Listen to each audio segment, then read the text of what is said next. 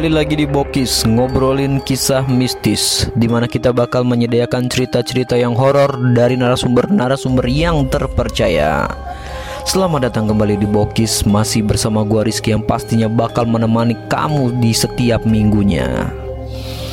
Ya, udah mau puasa aja ya. Nggak terasa tiba-tiba puasa 2 tahun aja.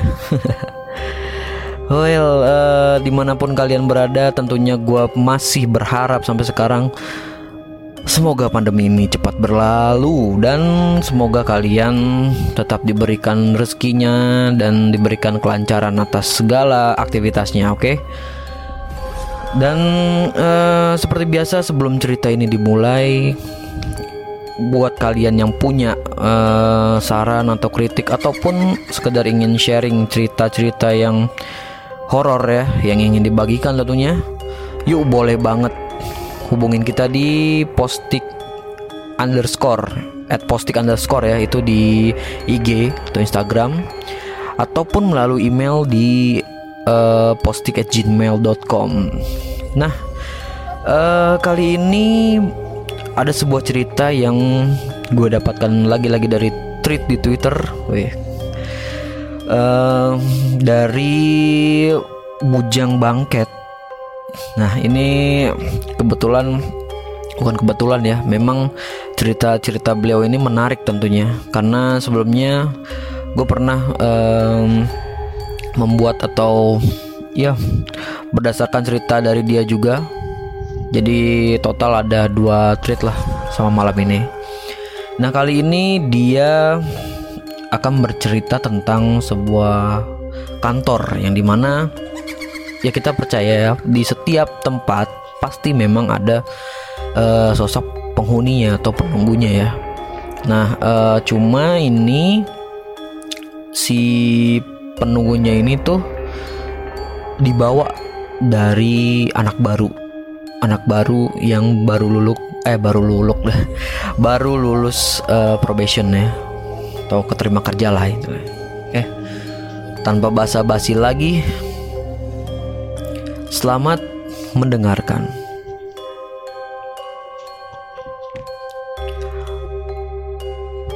Probation.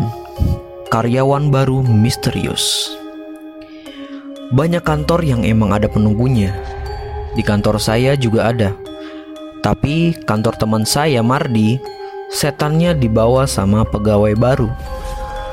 Kantor yang tadinya adem ayem Jadi banyak kasus yang tidak mengenakan Oke, cerita sedikit dulu soal kantor saya. Jadi kalau di kantor saya itu memang ada yang jaga. Cewek baju putih, rambut panjang, nongkrongnya di tangga besi dekat dapur. Dia nggak pernah ganggu karena katanya seneng sama anak-anak di kantor. Kalau kita lagi kerja, katanya sosok ini kadang melihat atau cuma ngeliatin aja. Cuma kalau sampai ada yang nginep, ya dia suka iseng dikit. Kebetulan kantor kita kecil gitu, masih rumahan. Nah, kalau ada yang nginep setiap jam 2 atau jam 2 pagi ya, akan terdengar suara meja di lantai atas digeser. Anak-anak yang baru nginep biasanya kebangun sendirian terus mendengar sendirian. Suatu waktu saya putuskan tidur di lantai atas, di dekat meja yang sering terdengar digeser. Ngeri-ngeri sedap, tapi pengen ngecek aja kalau ada orang dia masih suka geser-geser nggak? Ternyata aman-aman aja. Malam itu nggak ada suara meja digeser. Mungkin dia nggak enak ganggu saya yang tidur lelap. Nah, sama seperti saya, kantor Mardi juga ada di dalam komplek di bilangan Jakarta Selatan. Pegawai di kantornya total hanya ada 10 orang dan kata Mardi, awalnya nggak ada apa-apa di sana. Yang nunggu juga tidak ada. Rumahnya juga masih baru. Nah, sekitar Maret 2018, mereka lagi dapat proyek lumayan besar. Ini membuat kantor itu harus merekrut karyawan baru. Maka disebarlah lowongan kerja. Dan yang daftar ada beberapa. Salah satu yang menarik ada yang lamar dari salah satu kota di Jawa Tengah. Portofolionya sih oke dan dipanggillah dia buat wawancara. Nah, walau jauh, si pelamar ini tetap datang.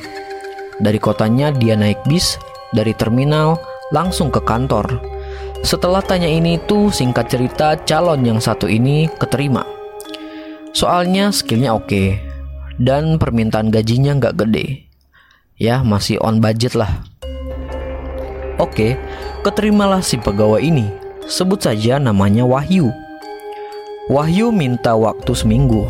Dia mau balik dulu ke kotanya buat nyiapin semua berkas-berkas dan keperluannya. Sama wak sama mau sambil cari kosan dulu katanya. Seminggu kemudian Wahyu pun datang. Tapi ada sedikit masalah. Wahyu belum dapat kosan yang cocok dekat kantor. Ada satu kosan yang cocok, tapi ia baru bisa pindah tiga minggu lagi. Nunggu orangnya pindah. Ya udah, atasan di kantor ngizinin Wahyu sementara tinggal di kantor. Cuma Wahyu harus rela tidur di sofa. Kalau urusan mandi sih di lantai atas memang ada kamar mandi. Karyawan yang sepedaan kadang menggunakan kamar mandi itu. Nah, kata Mardi, ada sesuatu yang menurutnya janggal sejak pertama kali ketemu Wahyu pas interview. Wahyu punya aroma yang kurang enak bukan busuk atau asem, tapi lebih kayak tanah becek. Wah, kalian tahu kan tanah becek gitu biasanya tanah-tanah yang habis dihujanin ya, siram hujan gitu ya. Kira-kira begitu Mardi menjelaskan. Di kantor Wahyu tak banyak bicara. Sepanjang hari ia cuma di depan komputer, konsultasi sesekali lalu balik bekerja. Ya, maklum deh, masih probation atau masa uji coba. Emang biasanya lebih berhati-hati dalam bersikap. Nah, di minggu kedua mulai terjadi sebuah kejadian yang cukup menarik. Jadi ada atasan mereka namanya Pak Wiko. Dia marah sama Wahyu karena sebuah kelalaian. Intinya gara-gara Wahyu, mereka telat ngasih preview proyek klien Mana kliennya songong jadi marah-marah. Habis dimarahin klien, Pak Wiko marah-marah ke Wahyu. Karena setelah ditelisik, salahnya ada di Wahyu. Dia salah memahami brief. Tapi kalau kata Wahyu, ada teman kantor yang salah jelasin ke dia pas dia nanya. Dan besoknya, Pak Wiko mengalami sebuah peristiwa mistis. Jadi Pak Wiko sedang cuci tangan di toilet. Terus dia ngerasa ada yang liatin. Kayak ada orang lain di toilet. Dia bisa merasakan. Kayak ada yang ngelus tangannya. Elusan itu terasa menjalar ke pundak Lalu ke leher. Lehernya pun terasa panas Pak Wiko pun panik Ia ambil air keran dengan tangannya dan meminumnya Tapi tenggorokannya terasa seperti terbakar Terus dia berteriak-teriak di kamar mandi. Seluruh kantor kaget dan buka pintu kamar mandi. Pak Wiko berlutut memegang lehernya. Suaranya hilang sama sekali, mukanya merah dan kayak nggak ada garis hitam lebam di lehernya. Pak Wiko sempat tak masuk seminggu. Suaranya beneran hilang tiba-tiba. Tiap ia berusaha ngomong, tenggorokannya terasa sakit begitu yang diceritain Pak Wiko pas udah sembuh. Di kantor itu kan pada nggak percaya sama hal-hal mistis. Jadi pegawai lain sibuk diskusiin tuh penyebab Pak Wiko begitu. Dan itu mereka ngomong dari sisi ilmiah. Cuma Wahyu yang nyeletuk. Itu kalau di kampungku biasanya karena santet. Teman yang duduk di dekat Wahyu nanya ke Tio. Atau namanya Tio ya. Udah 2018 masih ada yang pakai santet. Pas bayi dikasih makan menyan kali ya, kata Tio. Nah, Tio ini tempat Wahyu sering nanya. Mulutnya emang nggak ada remnya. Kejadian lain terjadi beberapa hari kemudian. Karena ada kerjaan yang delay lagi dikirim ke klien, beberapa pegawai harus lembur. Salah satunya Mardi. Tapi Wahyu kebetulan nggak lembur. Sekitar jam 8, pas Mardi turun dia lihat Wahyu sudah tidur. Lampu bawah dimatiin. Mardi waktu itu pas ngambil minum. Nggak enak, takut dibikin bangun. Mardi ngambil minum dalam keremangan. Selesai mengisi gelas, dia naik lagi. Dan saat Mardi naik ke atas, dia kaget bukan kepalang. Bulu kuduknya merinding. Di atas ada Wahyu dong, lagi ngobrol dengan Ranti, temannya yang juga lembur. Wahyu dan Ranti menatap Mardi dengan heran. Mardi pucat pasi, membawa gelas dengan gemetar. Lo kenapa, Mar? Tanya Ranti. Kagak, dingin aja. AC-nya naikin dikit kali ya. Kata Mardi sambil gelagapan mengambil remote AC. Ia pura-pura menurunkan suhu, lalu turun ke bawah. Ia menyalakan lampu. Tidak ada siapa pun di sofa. Suasananya jadi mencekam buat Mardi. Ia lalu naik ke atas. Malam itu ia nggak terlalu fokus, pikirannya pun ke mana-mana. Mardi tidak menceritakan kejadian itu pada teman-temannya. Takut diledekin, lagi pula ia masih positif thinking kalau ia salah lihat. Malum, suasana saat itu memanglah terasa remang-remang. Beberapa hari kemudian ada lagi kejadian aneh. Kali ini semua orang di kantor ngalamin. Pas pagi masuk kantor, aroma kantor penuh aroma kemenyan. Kata OB yang biasanya bersih-bersih pas pagi, saat dia datang sudah begitu. Dia udah coba pakai pewangi, tapi nggak mempan. Nah, harusnya yang tahu penyebabnya adalah Wahyu. Dia kan nginep di situ. Tapi waktu ditanyain, Wahyu bilang tidak tahu menahu. Dia bilang pas dia bangun, dia sadar ada aroma aneh itu. Tapi dia nggak tahu sumbernya. Karena aroma yang benar-benar mengganggu, Mardi, Ranti, dan Tio izin kerja di luar. Ranti sudah sampai tahap mual dan pusing karena aroma itu. Aromanya benar-benar menyengat. Pas kerja bareng di kafe, si Tio nyeletuk. Apa benar ya, kata si Wahyu, kantor kita ada santetnya? Kan lo gak percaya begituan, kata Mardi. Tapi kalau lihat kejadian pagi ini sih, bisa aja. Jangan-jangan ada saingan yang jampiin kantor kita, kata Tio. Tapi kalian ngerasa aneh gak sih sama Wahyu? Tanya Rani. Uh, sejak awal sih sudah aneh. Kampungan gayanya, kata Tio. Gus, bukan gitu. Tapi gue ngerasa dia misterius aja. Ngobrol cuma sesekali. Udahlah, namanya juga orang daerah. Masih adaptasi kali, kata Mardi. Ngomongin aneh, tapi gue pernah lihat Wahyu ngelihat semacam keris kecil dari tasnya. Nggak sengaja dikeluarin lebih tepatnya pas dia nyari barang, kata Tio. Hah? Buat apa dia bawa gituan? Rani penasaran. Makanya gue bilang aneh, sahut Tio. Sorry sorry, maksudnya Ranti ya bukan Rani. Karena Mardi penasaran, besoknya pas jam makan siang dia deketin Wahyu. Yuk, sorry nih kalau lo nggak enak kalau jawabnya tapi bener kalau lo punya keris keris wajah Wahyu berubah tegang iya keris kecil. Oh yang itu. Cuma aksesoris itu mas. Kenang-kenangan.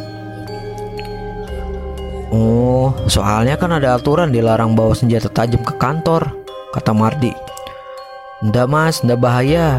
Ndak tajam kok. Kenang-kenangan dari teman saja itu Kata Wahyu. Soal pekerjaan sebenarnya Wahyu ini karyawan yang oke Walau sempat kagok di awal Ia cepat beradaptasi dengan ritme kerja di kantor itu Tapi sebuah kejadian menimpa Tio Jadi di suatu pagi Tio datang telat Dan dia pun dimarahin atasan Tio tampak kesal Pas makan siang, dia cerita ke Mardi dan Ranti. Cerita ini tidak ia sampaikan ke atasannya karena takut dianggap mengada-ngada. Jadi Tio ini kan ngantornya naik sepeda. Kosannya nggak jauh dan nggak dekat juga dari kantor. Anehnya, pagi itu pas dia belok ke kompleks perumahan tempat kantornya berada, ia ngerasa suasana yang sangat sepi. Awalnya Tio tidak terlalu peduli, tapi sesuatu yang aneh pun terjadi. Tio tidak bisa menemukan kantornya. Kepalanya agak pusing dan gak fokus. Ia berusaha menemukan lokasi kantor, tapi ia seperti lupa lokasinya. Padahal sudah dekat jam masuk. Nah, sampai lewat jam masuk, Tio masih tidak menemukan kantornya. Ya sudah, dalam keadaan linglung, ia menemui satpam di depan kompleks. Ia minta diantarin ke kantor. Satpam sempat heran, tapi ya udah diarahkanlah Tio menuju kantor. Dan ternyata dari tadi, tiap Tio harusnya belok ke kiri ke arah kantor, ia selalu belok kanan. Jalannya ada, tapi kayak nggak sadar dia belok kanan. Jadinya muter-muter dalam kompleks kayak orang bego. Terus Mardi ingat Wahyu. Ia ingat Pak Wiko hilang suara setelah memarahi Wahyu. Lalu Tio diganggu setelah Wahyu nanyain soal keris. Dan Wahyu sepertinya tahu kalau Mardi tahu dari Tio Mardi mulai tuh curiga ke Wahyu. Maka Mardi menceritakan kejadian ini yang dia alami. Ia juga menyampaikan kecurigaan ke Tio dan Ranti. Eh, inget nggak yang aromanya kemenyan? Gimana kalau kita lihat rekaman CCTV pas malamnya? Kata Ranti. Anjir, ya juga ya. Seri Tio. Maka dimulailah aksi penyelidikan Wahyu. Tio meminta bantuan temannya yang megang akses CCTV kantor. Dicarilah rekaman malam itu, dan Mardi kaget lihat cuplikan yang dikirim Tio. Sekitar jam 3 pagi, Wahyu membakar menyan sambil keliling semua ruangan di kantor. Ia juga mengacungkan keris kecilnya ke atas, matanya memejam. Lalu di depan ruangan atasan, Wahyu meragakan sebuah gerakan mirip gerakan silat ia menghunus keris ke sana kemari. Waduh, jelas ini nggak bener, kurang ajar si Wahyu, kata Tio. Kita mesti lapor ke atasan, ini ada buktinya, kata Mardi. Besok harinya baru mereka melapor ke atasan. Kebetulan Pak Wiko sudah masuk. Mereka menunjukkan video itu dan semua pun kaget. Sialan, ternyata dia yang ngusilin saya, kata Pak Wiko geram. Siangnya Wahyu dipanggil menemui atasan. Mardi bisa mendengar Pak Wiko teriak-teriak di depan Wahyu. Dari kaca ruangan mereka juga melihat Pak Wiko menunjuk-nunjuk wajah Wahyu. Wahyu pun keluar dengan wajah lesu. Ia memandangi Tio dan Mardi. Lalu ia merapikan mejanya dan mengemasi tasnya. Mas Tio, Mas Mardi, saya pamit, kata Wahyu. Ia lalu turun dan mengemasi barang-barang yang lain. Dia pun diusir siang itu juga. Mardi sempat merasa bersalah, tapi itu pantas untuk orang sesat seperti Wahyu. Masalahnya, tanpa Wahyu kerjaan kacau. Malam itu mereka terpaksa lembur. Pak Wiko, Mardi, Ranti, dan dua karyawan lain harus menyelesaikan pekerjaan walau harus begadang sampai dini hari. Pukul satu dini hari tiba-tiba ada riuh di bawah suara barang-barang jatuh. Ranti, tolong dicek, kata Pak Wiko. Ranti lalu mengajak satu teman lainnya untuk turun. Dan gak beberapa lama, mereka naik dengan wajah pusat, pucat. Pusat emang Jakarta pusat. Kenapa Ran? Tanya Mardi. Mereka tidak bicara, hanya menunjuk ke bawah. Mardi bergegas melihat ke bawah. Di depan tangga, sesosok pocong dengan muka menjijikan tampak menyeringai, lalu terdengar tawa di penjuru kantor. Di belakang Mardi, empat orang lainnya melihat pemandangan yang sama, sebuah pengalaman horor yang kolektif. Lalu Pak Wiko adalah orang pertama yang lari ke pintu menuju balkon. Tolong, tolong, serunya. Ia berusaha membuka pintu namun terkunci. Ranti berlari menyusul menyambar kunci dan diikuti Mardi dan dia dan dua karyawan lain. Dan pintu pun terbuka. Di depan pintu, sosok pocong tadi menyeringai, aromanya busuk menyengat, kepala Ranti pusing disusul muntah. Mardi menarik tangan Ranti. Kedua karyawan lain kabur bersembunyi di kamar mandi. Keduanya berteriak lalu disusul hening. Sementara itu Pak Wiko sibuk melempar apa pun di meja ke arah pocong yang terbang mendekat. Wajah pocong tepat di depan wajah Pak Wiko. Ranti dan Mardi kembali ke arah tangga. Mereka lari ke bawah dan hendak membuka pintu. Dan saat pintu dibuka, Wahyu ada di depan pintu. Mas, Mbak, permisi, ada yang harus saya selesaikan di sini. Kata Wahyu, ia masuk ke dalam melewati Mardi dan Ranti. Mardi dan Ranti mengikuti Wahyu lari ke atas. Pak Wiko menggelepar-gelepar menjulur lidah di lantai. Suaranya serak. Mampus kalian semua. Wahyu datang mengangkat keris kecil. Weh, mau ngapain lo? Seru Mardi hendak menahan. Wahyu menempelkan ujung keris ke jidat Pak Wiko. Ia menggeser ke arah hidung melalui antara dua mata. Mata Pak Wiko menotot. Melotot. Kemudian Pak Wiko menganga. Keris diarahkan ke mulut lalu diangkat ke atas seperti mencabut sesuatu. Pak Wiko terengah-engah lalu muntah. Pak Wiko cuma kesurupan, kata Wahyu sambil menyarungkan kembali kerisnya. Ia lalu berjalan hendak turun. Permisi, saya pamit, kata Wahyu. Bentar, sebenarnya apa yang terjadi? Kenapa lo masih di sekitar sini? Tanya Ranti.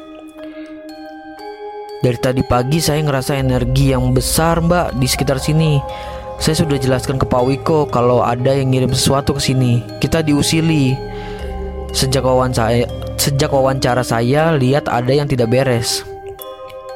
Menyan itu? Tanya Mardi. Iya mas, itu saya coba lindungi kantor ini. Saya mau ngomong tapi orang sini pada nggak percaya gaib. Saya ini dari kampung, nggak asing sama beginian Kata Wahyu saya sudah coba jelaskan ke Pak Wiko, tapi saya malah dituduh macam-macam. Yowis, ya siapalah saya? Saya itu punya kemampuan turunan. Saya merasa bertanggung jawab buat bantu kantor ini, kata Wahyu. Maka Mardi meminta Wahyu untuk tidak pergi. Mereka memeriksa dua karyawan di kamar mandi yang tampak pucat baru sadar dari pingsan. Besoknya baru deh dia omongin semuanya. Kalau kata Wahyu, bisa jadi ada saingan yang iri sama kantor itu. Makanya kirim yang aneh-aneh. Apalagi mereka lagi pegang proyek penting. Tapi kata Wahyu nggak itu tidak perlu khawatir. Soalnya Wahyu bisa ngebendung serangan. Kalau sosok yang dilihat Mardi tidur, Wahyu bilang itu jin kodamnya. Oh iya, Wahyu akhirnya balik kerja di kantor itu, walau cuma 6 bulan karena harus balik kampung. Tapi keberadaan Wahyu jadi pengalaman menarik buat orang-orang di kantor. Terus Wahyu bilang dia ninggalin penjaga di kantor itu. Nah, kata Mardi, dia bisa aja cerita di akunnya, tetapi ada beberapa pertimbangan. Nomor satu, kasihan sama yang punya rumah, soalnya rumah itu disewa. Dua, takut bikin nama kantornya jelek. Kantor anak milenial, masa percaya santet dan sesetanan. Ntar kalian kabur. Dan kalau saya yang ceritain itu aman, soalnya orang-orang nggak bisa nyari tahu apa kantornya dan di mana rumah yang dijadiin kantor itu. Oh iya lupa, itu si Wahyu yang punya kemampuan paranormal itu di kantor kerjaannya ngoding. Anak IT dia, sungguh berlawanan kan? Dan terima kasih buat yang udah nyimak. Terima terima kasih dukungannya. Sampai jumpa di tweet laun di tweet lainnya. Well, um, luar biasa ya cukup luar biasa. Dan cukup ada plot plot twistnya ya. Jujur gue baru pertama kali baca ya.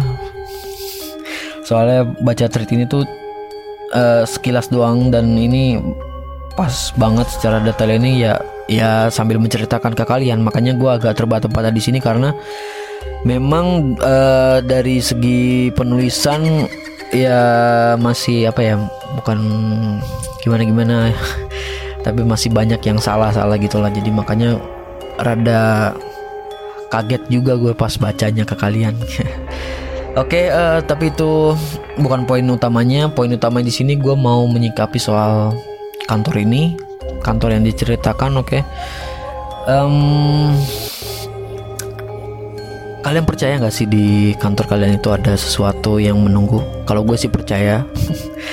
Langsung aja ya. Kalau gue percaya dan ya mungkin si Mardi ini benar. Uh, awalnya memang kantor itu terlihat biasa saja karena memang memang uh, kayak rumah sewaan ya rumah sewaan dua tingkat. Dia kan dibilang di daerah mana Jakarta Selatan lah ya. Dan banyak sih sebenarnya kantor-kantor itu yang sebenarnya kayak rumah dua tingkat gitu ya. Cuma perlahan-lahan kantor ini pun uh, lama tahu menjadi kantor yang butuh orang ya besar. Dan dia juga mulai memegang peranan atau proyek yang penting. Jadi ya bisa aja. Dan gue sumpah nggak nyangka gue kira si Wahyu ini kan jahat. Tapi plot twistnya adalah dia justru jadi kayak Batman.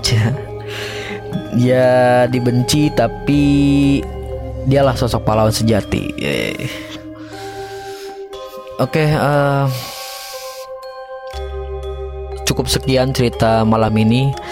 Tentunya dengan cerita-cerita ini tidak menjadikan kalian harus takut. Tapi seharusnya kalian lebih justru harus berani dan lebih bisa menerima setiap perbedaan yang ada yang ada antara makhluk di dua dimensi ini. Oke, okay, um, sebelum ini ya, sebelum uh, ditutup. Kalau kalian punya saran nih, apa sih yang bakalan kita bahas di bulan puasa nanti? Karena kalau gue pikir-pikir kalau ngebahas horor kayaknya ya emang nggak nggak match gitu ya. Ya ya pasti karena gue juga ngebawanya pasti ya kurang karena nggak ada horor men di bulan puasa men. Jadi ini memang suatu bulan yang suci bagi umat Islam ya dan pastinya ini adalah bulan ibadah di mana jin-jin dan setan-setan itu dibelenggu. Jadi mungkin uh, eh, gue bakalan ceritain ya uh, legenda eh legenda bukan legenda Iya mungkin bisa legenda atau uh, tragedi-tragedi ya yang kayak kemarin tuh di Bondowoso soal kereta. Nah itu itu nggak kalah mengerikannya kok bahkan lebih ngeri sih. Karena pembantaian manusia itu wah manusia sama manusia itu ngebantai satu sama lain gila di mana di mana pri kemanusiaannya gitu loh Oke cukup sekian uh, cerita malam ini. Akhir kata gua Rizky pamit dan selamat bermimpi buruk